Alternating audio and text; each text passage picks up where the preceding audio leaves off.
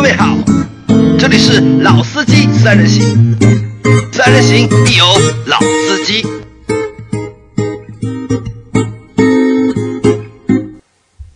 Hello，大家好，欢迎收听《老司机三人行》，我是杨磊。我是一辉，哎，大家好，我是周老师。啊，一辉最近已经休息了两个星期了吧？已经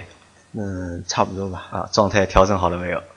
也就那样吧，啊，也啊也没也不是也不需要什么调整吧。啊，我觉得其实调整还是要调整的，但要但也要对自己就是要有要求，或者是有信心，对嗯吧？不能就是呃就那样就那样嘛。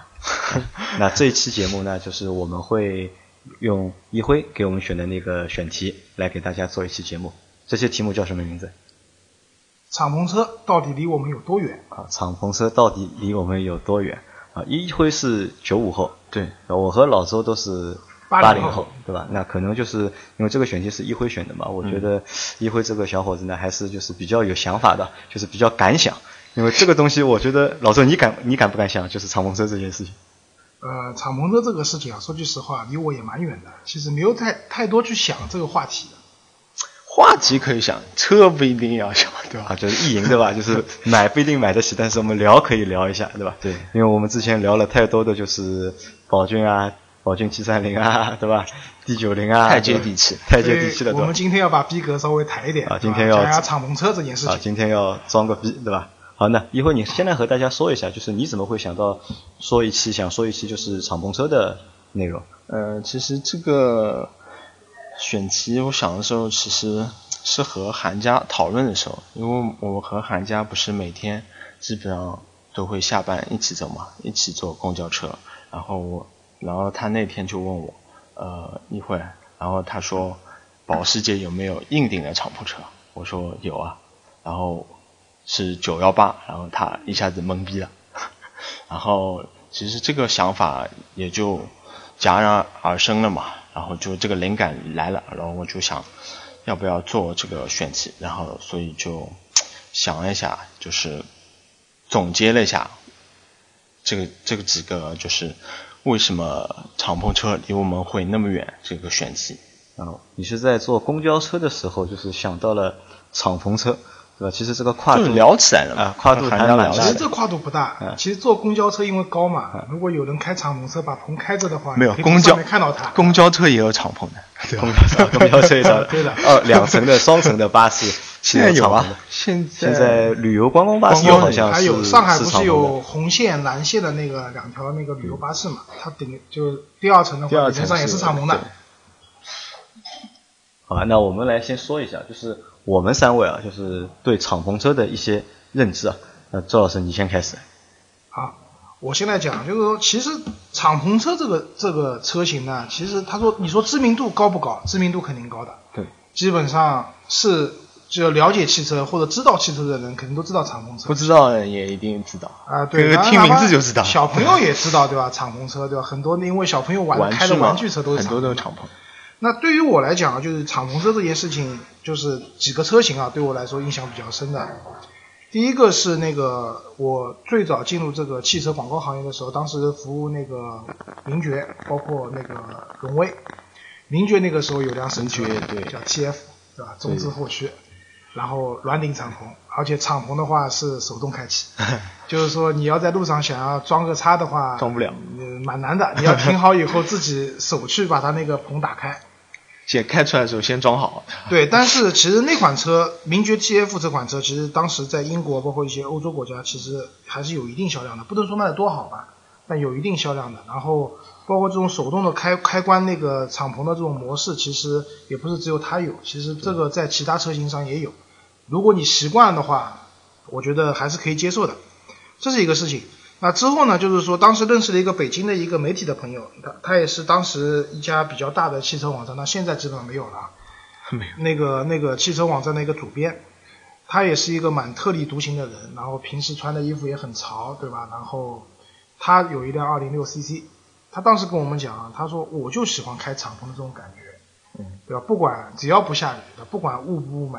什么北京是不是有风沙，没关系的，我都要敞篷。那个时候北京应该雾霾不多，风沙比较厉害。啊，对，那个时候风沙比较厉害沙尘暴对，沙尘暴，对对对，它二零六 CC。然后呢，他就是说喜欢这种开的敞篷，然后被坐公交车的人，就观像望一辉这围样观坐关着注公的交车的人万众瞩目的这种感 觉，他说很爽，对吧？当然，我们说句实话，我是不太理解了这样的一种心态。然后呢，还有一个就是刚才讲到了保时捷嘛，我们这话题是因为保时捷有没有硬顶敞篷嘛？那保时捷其实软顶敞篷比较多，对吧？对包括它的911系列，包括它的那个之前的 Boxster，对现在 Boxster 现在的新的那个718 718系列的那个 b o 嗯它 x s t e r 啊 Targa 也是软啊顶的，对，就基本上其实硬塔顶卡只有也算911在塔卡其实也算在911的一个分支里面的。对，它有所以基本上软顶的多一点啊，就是说，那这个事情呢是这样的，就是说以前我当时还开一辆派利奥，对吧？然后有一次在那个一条上海的吴中路上面堵车嘛，然后边上停了一辆敞篷的九幺幺，然后是一个美女，美女开的，那美女养眼嘛，肯定多难免难免要多看两眼。然后当时就，我当时我的太太坐在边上嘛，她就说哇，那么热的天，太阳那么大，对吧？然后这个姑娘开了一辆敞篷车，戴了一顶棒几球月帽份，？啊嗯八九月份吧，就很热的时候对，嘛。哦很热的时候。然后当然了，男的关注车，关注美女，那么女性关注的点又不一样了。他就想，哦，这个女的用的护肤品一定很高级，那么这么大的太阳，对吧？这防晒工作一定要做好。 啊，这这也是个敞篷车的故事。然后另外一辆敞篷车呢，我自己开过，就是上一代的，就是其实现在也在售停产，但是在售的那个马自达的 MX 五，一个 NC 是那代对对对，然后这一代的车子呢，就是说那个杜拉拉升职记里面，因为马自达赞助的嘛，其实当杜拉拉那个时候就买过一辆这这，虽然啊这个剧我没看过，对你你肯定没看过了，你跟我们有代沟 的，就是当时车子里面杜拉拉开了这辆车，觉得蛮帅的。然后有一次我正好有机会试驾这辆车，然后我开了一下二点零手动挡，然后呢，这整个开的过程中呢，说句实话，我没有特别关注到这辆车的动力好不好，操控好不好。原因是什么呢？我主要的注意力集中在，因为我人比较高嘛，我坐在驾驶座以后，我的头其实是在顶棚上面的。我当时主要关注点是说，我的眼睛到底应该是从顶棚上面去看前面，还是应该把头低下来，从前挡风玻璃去看到前面去？所以就是当时我的概念就是说，这种比较小的这种敞篷车啊，可能更适合身材比较呃小一点小一点的人，对啊像我这样身材大的人是不太适合。因为那辆车比较低，也比较小，其实的确其是实那个的级确别的是适敞篷合。车对还算挺小的，对，但是 MX 五的话，不管怎么样讲啊，也是一辆中置后驱的一台一台车子吧。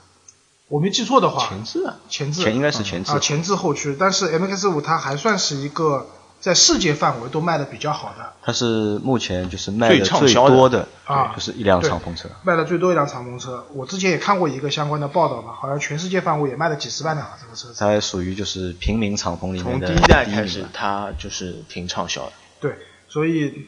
所以，但是我当时开了一段路，但是也没有好好体验啊，也蛮遗憾的。啊，据说接下来新的 MX 五要上了，那可能以后有机会我们可以去看一下这辆车。啊，那要上的是硬顶的 MX 五，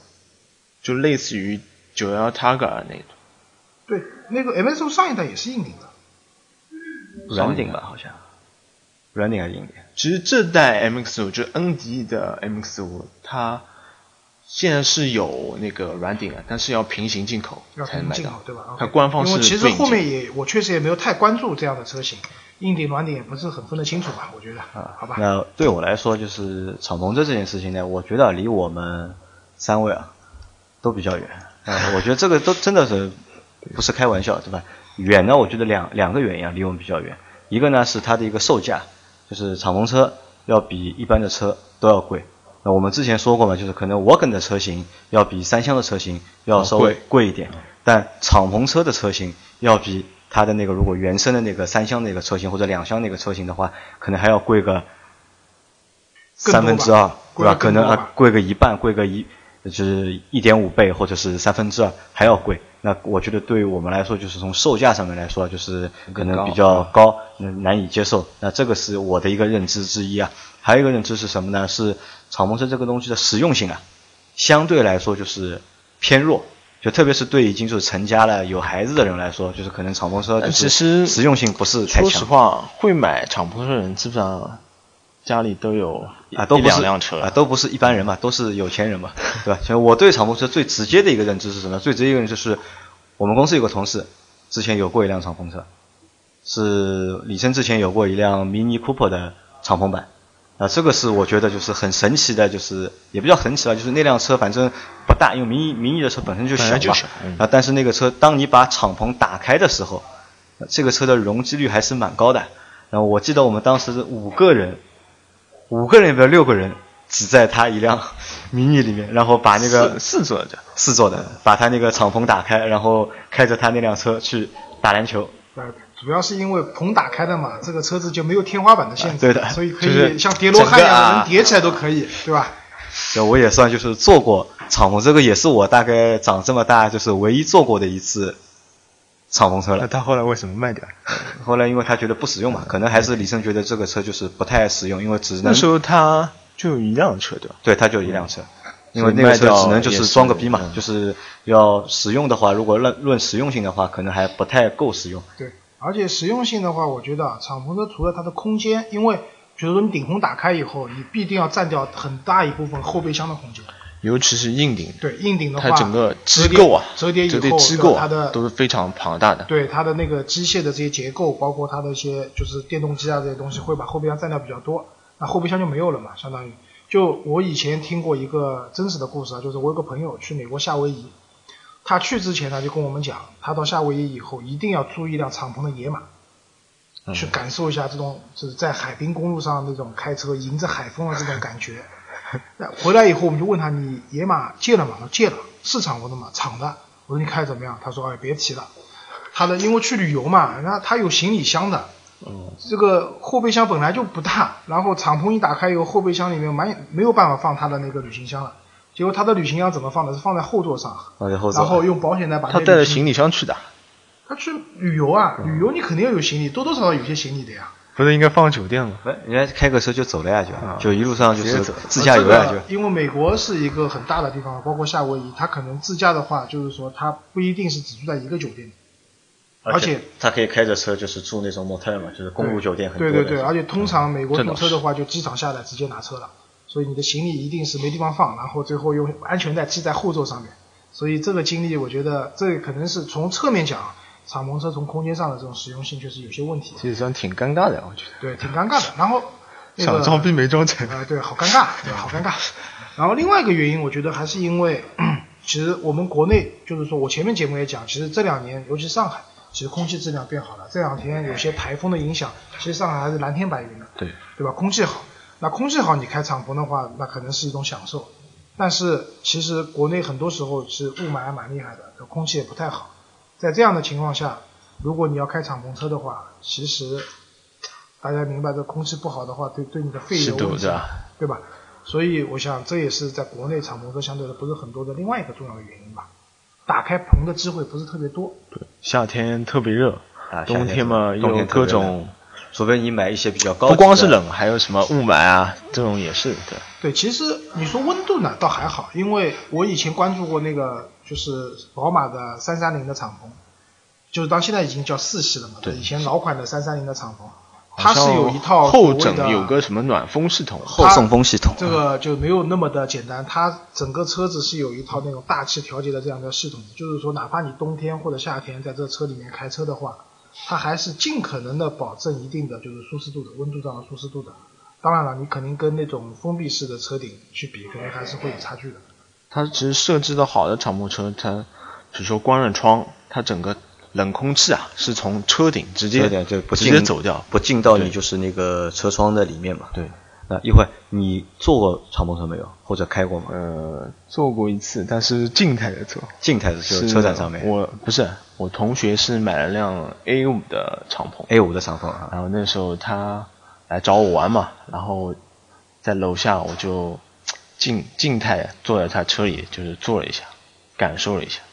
然后跑其实没有跟着他跑，就没有没有跟着跑过，对吧？那你对敞篷车有什么认知吗？或者是你有没有去想法需要以后要有一辆敞篷车啊？因为你现在年纪轻嘛，而且又单身嘛，我觉得买个这样的车就是装装逼啊，或者 是泡泡妞啊但其，实都是一个我蛮自不错的己选择。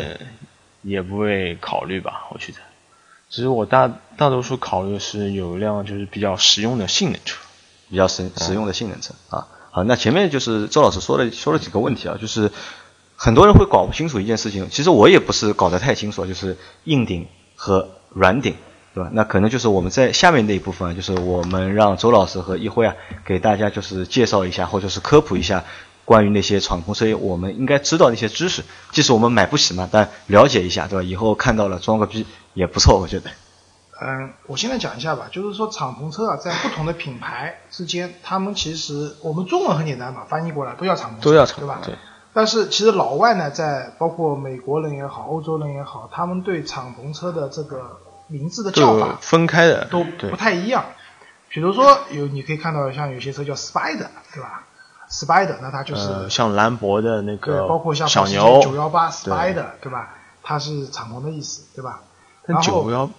保时捷不是应该是德国的？对，没有没有，我是讲就是说这个分类嘛，跟每个国家暂时没有关系。然后包括就比如说我们看到的像奥迪，奥迪的它那个就是敞篷车的话，它是叫什么 Cabriolet，对吧？就是你可以看到就是缩写的 C Cab C A B E R I O 这样的一个缩 A 写的五 A 三那种敞对，篷它叫都是叫这个，对吧？还有 convert convertible，对吧？convertible 也是一种敞篷的一种说法。那其实归根结底就是说，因为不同的文字翻译过来，所以看到的一些英文字母或者说英文单词，它代代表的敞篷车的意思是不就都是代表敞篷车这个意思。但叫法不一样。对，然后另外一方面，那个敞篷它还分硬顶敞篷。和软顶软顶敞敞篷啊篷，对吧？那软先讲软顶吧。软顶的话，其实它就是上面是一层比较厚的帆布。然后软顶敞篷的好处是什么呢？就是说它的折叠啊，相对来说折叠后以后体积会比较小，因为帆布是可以折叠的嘛，就是就像窗帘一样可以卷起来，它是是折叠起来。然后呢，它占用到后备箱的一些空间间比相对较小比较比较少。而且它是因为是类似于布的这种结构嘛，所以它的整个重量也会也会相对轻，对吧？对会轻成本相对也会成稍本也低会一点，稍低成本也会低。但是呢，软顶呢有几个问题啊，一个是我以前问过一个卖保时捷的销售，我说这个软顶的敞篷，如果人家用把美工刀，能不能划掉啊？把这个智能，可以，是可以的。但是，呃，当然了，这个就是涉及到有人恶意破坏车子，对吧？那这种事情，哪怕你不是敞篷车，你被别人划掉，你也会心里面很难受，这是一方面。然后另外一方面呢，就是软顶敞篷的话，它的隔音应该很差吧？我觉得。嗯、隔音相其实对硬顶是差。对，但隔音倒不是最主要的问题。我想讲的是什么？就是软顶敞篷啊，就是以前有种讲法，就是说软顶敞篷车，十辆车里面开了三年以后，十辆车里面九辆车漏水，漏水嗯啊，这是为什么呢？就是说老化了，对吧？不是的，是这样的，就是说我们国内停车的环境，其实大部分人停车，哪怕就是可能有钱人他住在比较高档的小区，他也未必能停在地下车库。露天的大部分都是露天停车，包括你开车出去露天停车。那就么太阳就是遇到下雨以后对，太阳包括一个是太阳直射的问题，另外一个是下雨以后，因为我们雨水比较脏，尤其你停在树下、树的下面，一旦下雨以后，它下下来的这种灰尘啊、泥泥就是那种泥浆啊，它会就是把那个这个车子的那个排水孔，堵时掉。嗯间长了会堵掉。那所以在这样的情况下呢，就会那个导致时间长了以后，这个车会有多多少少会有一些漏水的问题。就是整个顶有一些老化，比如说，对对对，所以当时我我之前有关注过那个 Boxster 上一代的 Boxster，、呃嗯当时的销售就跟我讲，如果你停车环境不是特别好的话，是不建议你买 Boxster 的，还是买辆卡曼比较实比较但实卡用一曼点。不能敞篷，对，卡曼不能敞篷，对吧？然后呢，然后软顶的敞篷的话，开启方式就是现在的新出来的车子一般都是电动的了。对。但就像刚刚我讲的那个名爵的那个 TF，但新出来 MX 五也是手动的，对，就是有有很多也是个车子成本的关系对，我觉得可能一个是考虑成本的问题，另外一个可能有其他一些设计上的考量的话，手动开启那个敞篷和关闭敞篷的这种情况也蛮多的。那说句实话，你开敞篷车主要是为了出去装装装叉嘛， 对吧？但是需要装叉的时候，你还要把车停好，然后人从里面爬起来，然后把那个用手去把它推开，然后我觉得这个还比较尴尬差一点。这个我觉得不是尴尬，因为这个我觉得问题不大。因为问题大的是什么？你知道吧，就是因为一般就算就算这个敞篷车是手动开启的，嗯我们可以在出门之前就把敞篷开启。尴尬的是什么？尴尬的是你开启之后开到一半下雨了，对吧？如果你是自动的话，对吧？你可以就摁一下，对吧？我但也敞要篷等关时上间，对，这个我觉得差不多吧，这更改这个我觉得硬顶也差不多，因为什么？硬顶的车子它也要很多时间车子是需要在静止状态下我知道，才嗯能开闭，或者是关在闭。所以我时觉速得低于一定程度其实上，电动的速度还不如手拉的快，对吧？对的，电动我比较快的电动的，就是敞篷打开也要和十关闭几的秒话，十几将近二十秒，这是最快的速度了。慢一点的更还有，对吧？那所以软顶敞篷的话，它的优缺点还是蛮明显的。然后就是在还有个外观的问题。对外观，其实我个其实人我觉啊觉得我不太喜欢软顶的样子，对我也不太喜欢软顶的样子，因为软顶感觉这个车子是被割裂的， 就是车顶和车身之间是被割裂的。就不像不是很协调。那我我蛮喜欢软顶的，因为我觉得为什么我喜欢软顶呢？就是如果你开着一个软顶的敞篷车的话，即使你不把敞篷打开，其他人看到。他就会也看觉出得是哎，你这辆是辆对对对敞篷车。如果你是辆硬顶敞篷的话呢，就是懂的人可能知道这是辆硬顶敞篷车；如果不懂的人呢，可能他也看不懂，他就觉得它是只是一辆普是通的的轿跑车车而已或者轿车，对，是的。好，接下来我们讲一下硬顶敞篷车啊。硬顶敞篷车呢，那基本上硬顶没有什么手动开关这种功能了。对，因为你自己看去完搬，估计嗯呃搬管不不动重啊，对对对，所以硬顶基本上电动的。那硬顶的话呢，一个是你要考量是说这个硬顶它开启和关闭的一个时间，基本上现在市面上的车子的话，在二十秒左右已经算比较快的了，因为十它几秒有对有的。就二十秒以内十几秒，它已经是算比较快的了。但是就像刚才杨老师讲到了，就是万一突然下雨了或怎么样，如果是那种雷暴雨的话，一下雨下来的话，这十几二十秒已经足够把你淋成落汤鸡了。对，对吧？啊、但是呢，就是好处是说，硬顶的话，它车身就是比较整体，然后刚刚讲到的是可能隔音，隔音，嗯包括关上以后，它车身整体的一个车顶的这种刚性，对各刚方性面，保温也会好一点，肯定也要对强于就是对软顶的敞篷车。对这方面是肯定是优点了，对吧？但缺点刚才讲到了，第一个是说，如果你不打开的话，很难有人可以一眼看出原来这也是一辆敞篷 车，对，这也是一辆敞篷车。所以基本上市面上的现在一些敞篷的车型的话，基本上就是这样的一个分类，对也嗯吧？就这两种。那我们看一下，啊，就是离我们比较近的，就敞篷车有哪些，或者是我我们想一下，就是我们身边的朋友哪有哪些朋友是开敞篷车的？你那个朋友是开 A 五的，嗯敞篷车对吧？然后我们公司的李生之前是有过一辆 mini 的敞篷车，然后上次来我们节目的树树，一个很有个性的一个女孩，她开了一辆就是高尔夫的敞篷，对还有身边还有其他人开敞篷车吗？嗯，好像还真的不太多。好像真的不太多。周老师有吧？我有个打篮球的球友，嗯他开的是上一代的，就是现在叫 SLC 嘛，以前叫 SLK。 S L K 啊，对 SLK 这个车子的话，基本上现在就是从大品牌的跑车的敞篷车来讲，它也算是相对来说价格比较实惠的。对，但是他也经常跟我抱怨，他说每次来打球，对吧？就是带些带些装备啊，带些什么东西啊，这个车基不方本便不够用了。后来这个朋友因为他孩子出生了嘛，家里面那个孩子出生了以后，他那辆车也换掉了。嗯，其他的好像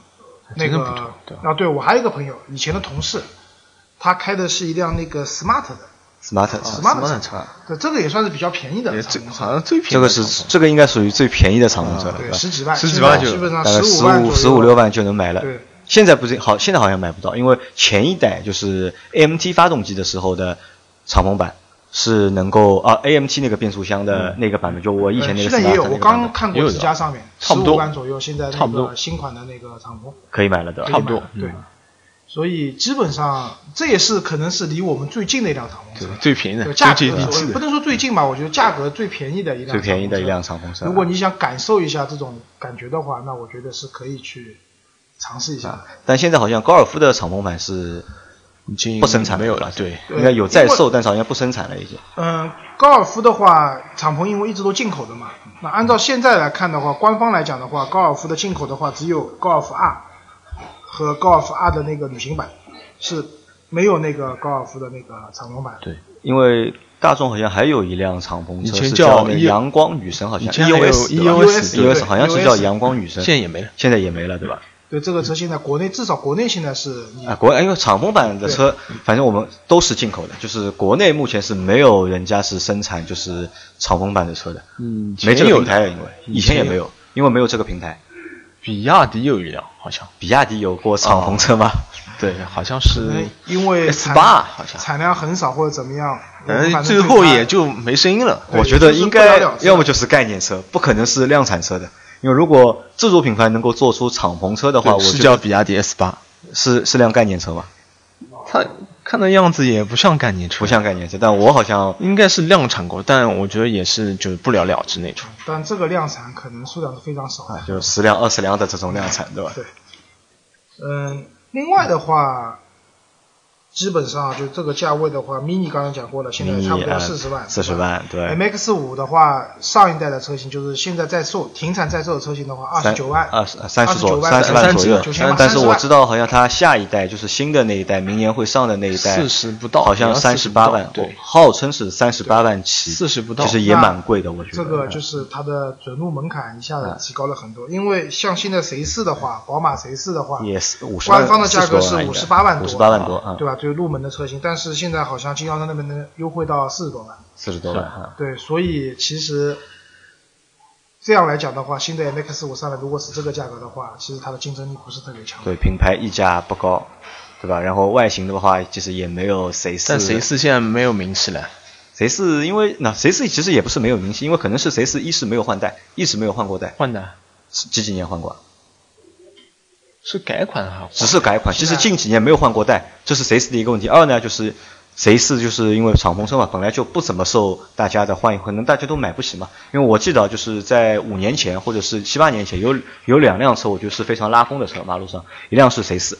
还有一辆就是不是 SLK 是那个奥迪的 TT。啊那这呃这两辆车是这两当辆时我是认为就两辆小车里面，就是一个是对宝马，一个是奥迪，就是两辆比较就是有个性的，就是小的，就是轿跑的车。所以对于敞篷车来讲，就是价格相对是比较便宜的，就是一些已有的车型的衍生车型，比如我们刚刚讲的 Mini 啊、Smart 啊，包括像宝马二系，系对吧？四系宝马四系 A3 A5 A 三 A 五，它本身是有一个三厢的的或者是两厢的一个车型的情况，下，然后它改一原下生的敞篷，嗯，如果说原生就是跑车的敞篷，那就基本上都蛮贵的，对吧？都蛮啊贵。谁是比较特殊，因为降价比较厉害嘛，基本上这些车都啊，对吧？六也十要万左对右。也要五六十万，你谁要买是现在二手的，谁是大概三十多万也能够买了。然后你要买到保时捷这样的敞篷的更话，贵那基本上就是七十万，对吧？好像70万左选右选一下就十几对，万，哪怕你不选，就是裸车，对吧？那连那个保时捷的 logo 都是黑白的，对，对吧？在这种情况下，这个车也要差不多将近裸车也要六七六七十嗯万了，对吧？那这对于大部分人来讲，这辆车并不实用，而且打开顶棚的机会并不是很多的情况下，会选择这些车型的人，可能就会确实比较少。啊那那但是我相信啊，未来就是国内可能随着空气治理，对吧？我们的环境越来越好，包括尤其像一些滨海城市，那如果说环境好了，有很多机会可以打开顶棚的，加上大家对用车的这种理念的改变，包括各自的经济条件的提升，敞篷车我觉得未来可能还是会有一定的市场的。市场我觉得肯定会有，因为随着就是产品的丰富啊，或者是大家就是收入的提高嘛，就是多元化的需求啊，我觉得还是肯定会实现的嘛。那这这个就像什么？就像我们这两天在讨论就是瓦罐嘛，对吧？如果瓦罐能够在中国普及，也不要也不需要普及，就是能够能够买的人变多了，然后大家就普遍能够接受的话，那我觉得就是敞篷车也就不远了。我觉得，啊，对，敞篷车我在我看来啊，可能是汽车发展到后面的最比较后面的一种形态了。就随着大家就是温饱已经满足的情况下，开始追求个性了。它这比个瓦敞篷车罐还要呃后面这个算个对奢侈品来的，对 吧？ 对，算是个奢侈品了吧？那我也希望有一天，对吧？我们也能开辆敞篷车，对吧？三五好友去海边自驾，对吧？感受一下海风迎面而来这种感觉。但我也很好想起奇来蛮，为什美么好买超跑那些不去买敞篷车？呃，可能是性能吧，我觉得还是可能是性能，因为敞篷车的那些性能可能还没有就是超跑的性能那么好因，为一旦敞篷了以后，你车顶的刚性啊，各方面、嗯啊、空气动力学啊都可会能受到会影差响嗯一。些，好吧？那这样吧，就是节目最后啊，就是大家说一个东西吧，就是你节一一辉这个节目因为是你想做的嘛，对，呃你告诉我一下你心里有没有你想要的敞篷车？干嘛？你要给 我买？做梦啊，对吧？对吧？给你买个车模，要么对吧？可以报一下心愿嘛？最想要的敞篷车，啊那你想一下，周老师有吧？啊是倒哦，没对什么周老师我知道肯定是对七幺八，想到了，呃捷豹的 F Type， F Type 对嗯吧？周老师呢，七幺八是不是你想要的？ 718可以的对吧？ 718七幺八是盒子你对吧是你想要的，对吧？那对我来说，我想要的是新的，就是那个买 MX 五。对 MX 五，啊，好呀，那就祝我们大家愿望都能 实现先把车模买起来，对吧？啊，也也祝我们的听众们对吧，也能买上这些车，好吧？好的，嗯，那这谢期节谢大目家到这里，大家再见，谢谢拜拜。啊，再见。